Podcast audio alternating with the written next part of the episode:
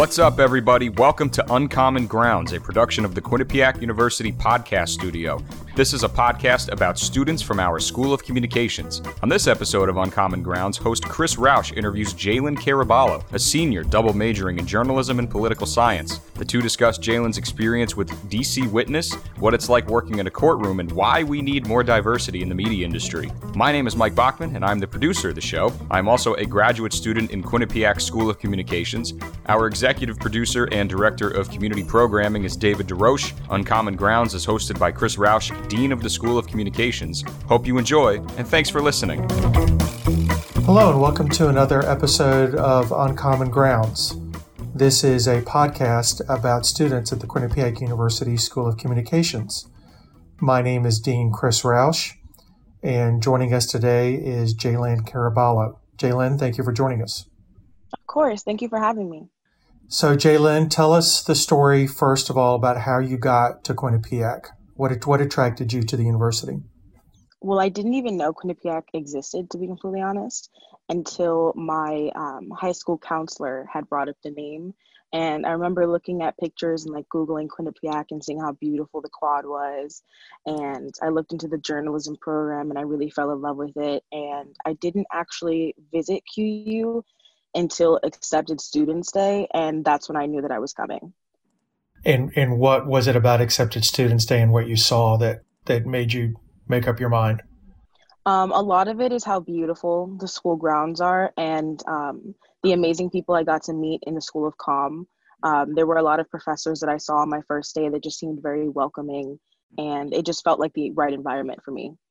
So, why journalism? Well, journalism kind of fell into my lap, and I always knew that I wanted to do something with journalism because I um, I'm an avid reader and I love writing, and I just felt like it worked well, especially since I love politics. But you're also double majoring in political science. I am, yes. Which came after because I was originally a journalism major and then I decided to add the minor of political science. And then over time it progressed and I realized that I wanted to become a double major. Excellent. So, what I'm really interested in talking to you about is kind of your career path and kind of some recent things that you've been doing. So, let's start with this past semester. This past semester, you were in Washington, D.C., working for DC Witness. Tell our listeners what that is about and, and what you were doing.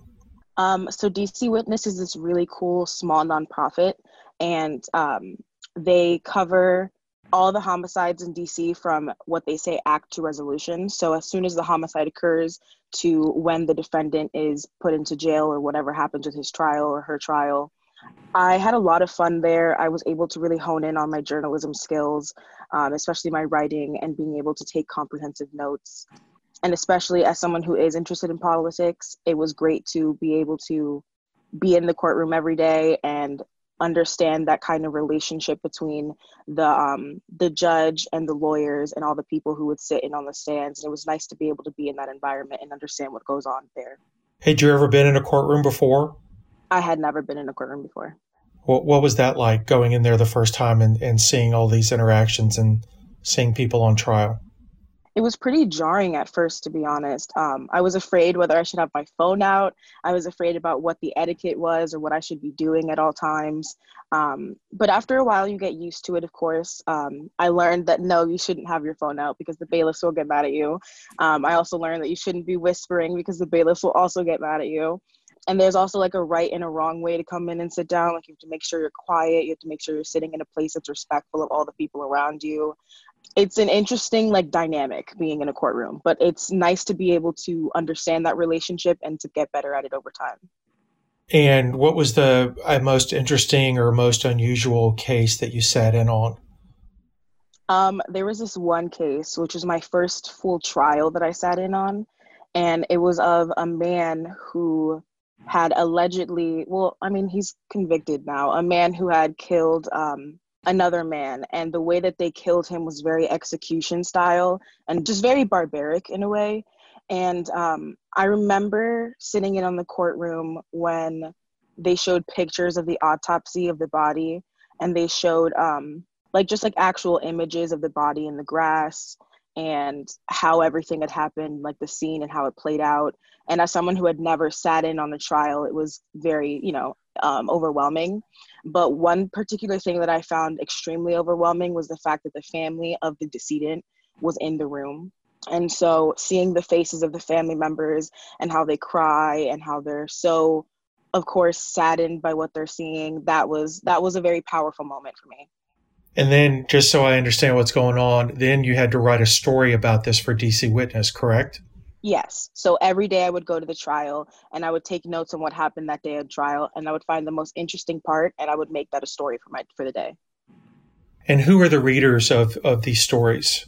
DC Witnesses targeted audience is um, people who live in DC, DC okay. residents. So it's okay. meant to inform DC residents who, who want to know what's happening in the in the court system. Yes. So you recently informed me that you were interested in going to law school after you graduate. Was your experience doing this uh, did that influence your decision to go to law school? It did, honestly. Um, I think being uh, an intern at DC Witness made me feel like I have a little bit of a leg up, and makes me feel like um, having had that internship will help me get into D, um, will help me get into law school though I did already want to go to law school before I went to DC. I've always been interested in the idea of law school, but I had never really had the drive or I never really thought that I could be someone who could finish law school and can go through with law school. But I had a long conversation with my parents and I told them exactly why I'm interested and all of my ideas with the prison industrial system and why it's something that really calls to me and after having gone to DC, it made me realize that it is something that I can do and that I am strong enough to do that and I'm intelligent enough to do that and that I am worthy to do that. So it sounds like there's a specific type of law that you want to, to focus in. Can can you talk a little bit about that? Yes. So the type of law that I want to go into is called human rights slash civil rights. And as I found out while searching through a whole bunch of law schools that I want to go to and that I would love to attend, while in law school you can concentrate in a specific subject. So i would concentrate in human rights civil rights. But that doesn't necessarily mean that that's what i would have to make my entire law practice about. That doesn't have to be my entire career. But um, that is what i'm most interested in. And i think having that as my concentration will give me more motivation to continue and finish law school because of course that isn't an easy task but I would to love to one day in the very far future open some sort of nonprofit that does deal with helping um, underprivileged and low income people of color with their legal troubles. That sounds awesome, and we definitely need people fighting for for those people right now. Definitely, given what's going on in society today. For sure. How do you, how do you feel like your your journalism training that you've gotten at Quinnipiac is going to help you be a lawyer? I think my journalism training at Quinnipiac has helped me see things in a different way. Like, usually, I feel like students or just people who are media viewers or media consumers, they see media at face value. And I think having been a journalism major at Quinnipiac, I'm able to see the media for what it's worth and also understand the people that are at play in terms of that media. So when I'm watching like the news, I see the anchor and I understand what that anchor had to do all day to get to the spot that he or she is in right now. And I also see that the words that he or she are reading, I understand the person who has had to write that and what they've had to do all day in order to get to that position. So I think it just makes me a smarter media consumer and it makes me better equipped to handle deciphering the media, if that makes sense. I'm assuming you've been watching the news recently with everything that's been going on in the country. Give me your opinion about how you think the media is doing in covering all the human rights violations we've been seeing. I think the media is doing a terrible job at it, to be 100% honest. As someone who loves social media, I can go on Twitter and see the full clip of um, police officers in their vans and their SUVs running over um, civilians and, and people who are protesting. But yet, when you look at the news, there's a very short clip that they show, and that clip is not the ex- like the huge extent of what really happened or the it doesn't show the amount of people that they really ended up running over especially one thing that i've noticed and that my dad has even pointed out to me nbc is the news media that my father and i love to watch and i've noticed that nbc does a really poor job of showing police officers and people that are hugging and embracing and they don't show the terrible incidents that are actually happening. They more or less show the happy moments. And I don't think that's what Americans really need to be seeing at this point. I think Americans need to know what's really happening and see all the deaths and everything that's going on for it to really click in that Black lives do matter. What would you recommend or what would you suggest to media today about how they should change their coverage other than being more accurate and showing a, a fairer portrayal of what's going on? I think all of this really just has to do with the lack of people of color in terms of journalism and and people who who are on air. Like I rarely ever see a black anchor or a Latin anchor or an Afro Latina anchor anchor. Like I never see that.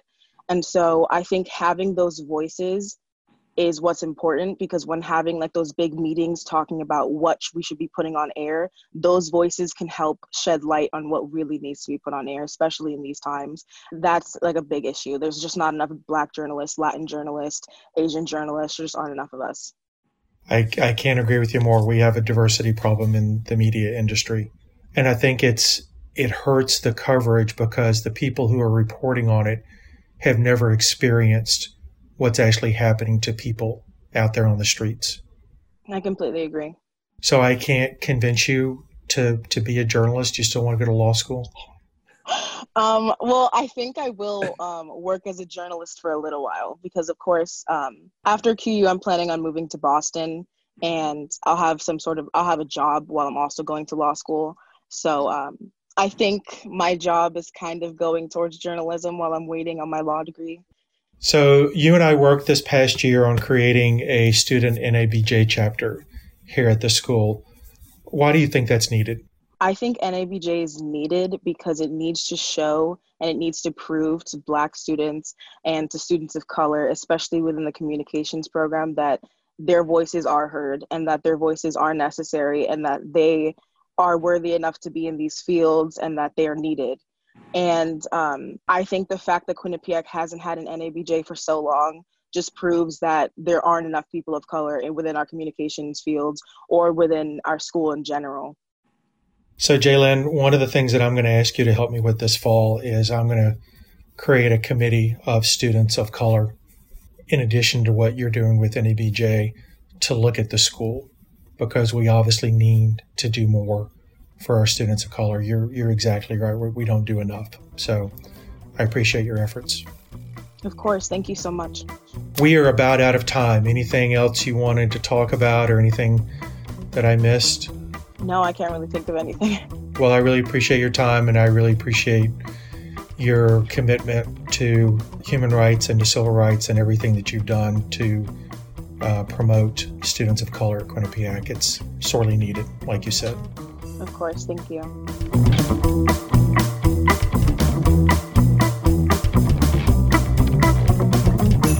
That was Chris Roush interviewing Jalen Caraballo, a senior double majoring in journalism and political science. Uncommon Grounds is hosted by Chris Roush, Dean of the School of Communications at Quinnipiac University. The show is produced by myself, Mike Bachman. Our executive producer and director of community programming is David DeRoche.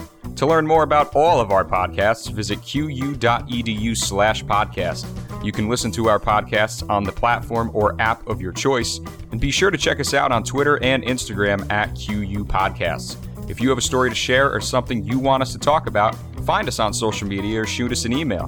That address is qupodcasts at qu.edu. On the next episode of Uncommon Grounds, Chris interviews Jared Penna, a third year journalism major who serves as managing editor of the Quinnipiac Chronicle. Until then, keep your distance, wash your hands, and we'll see you next time.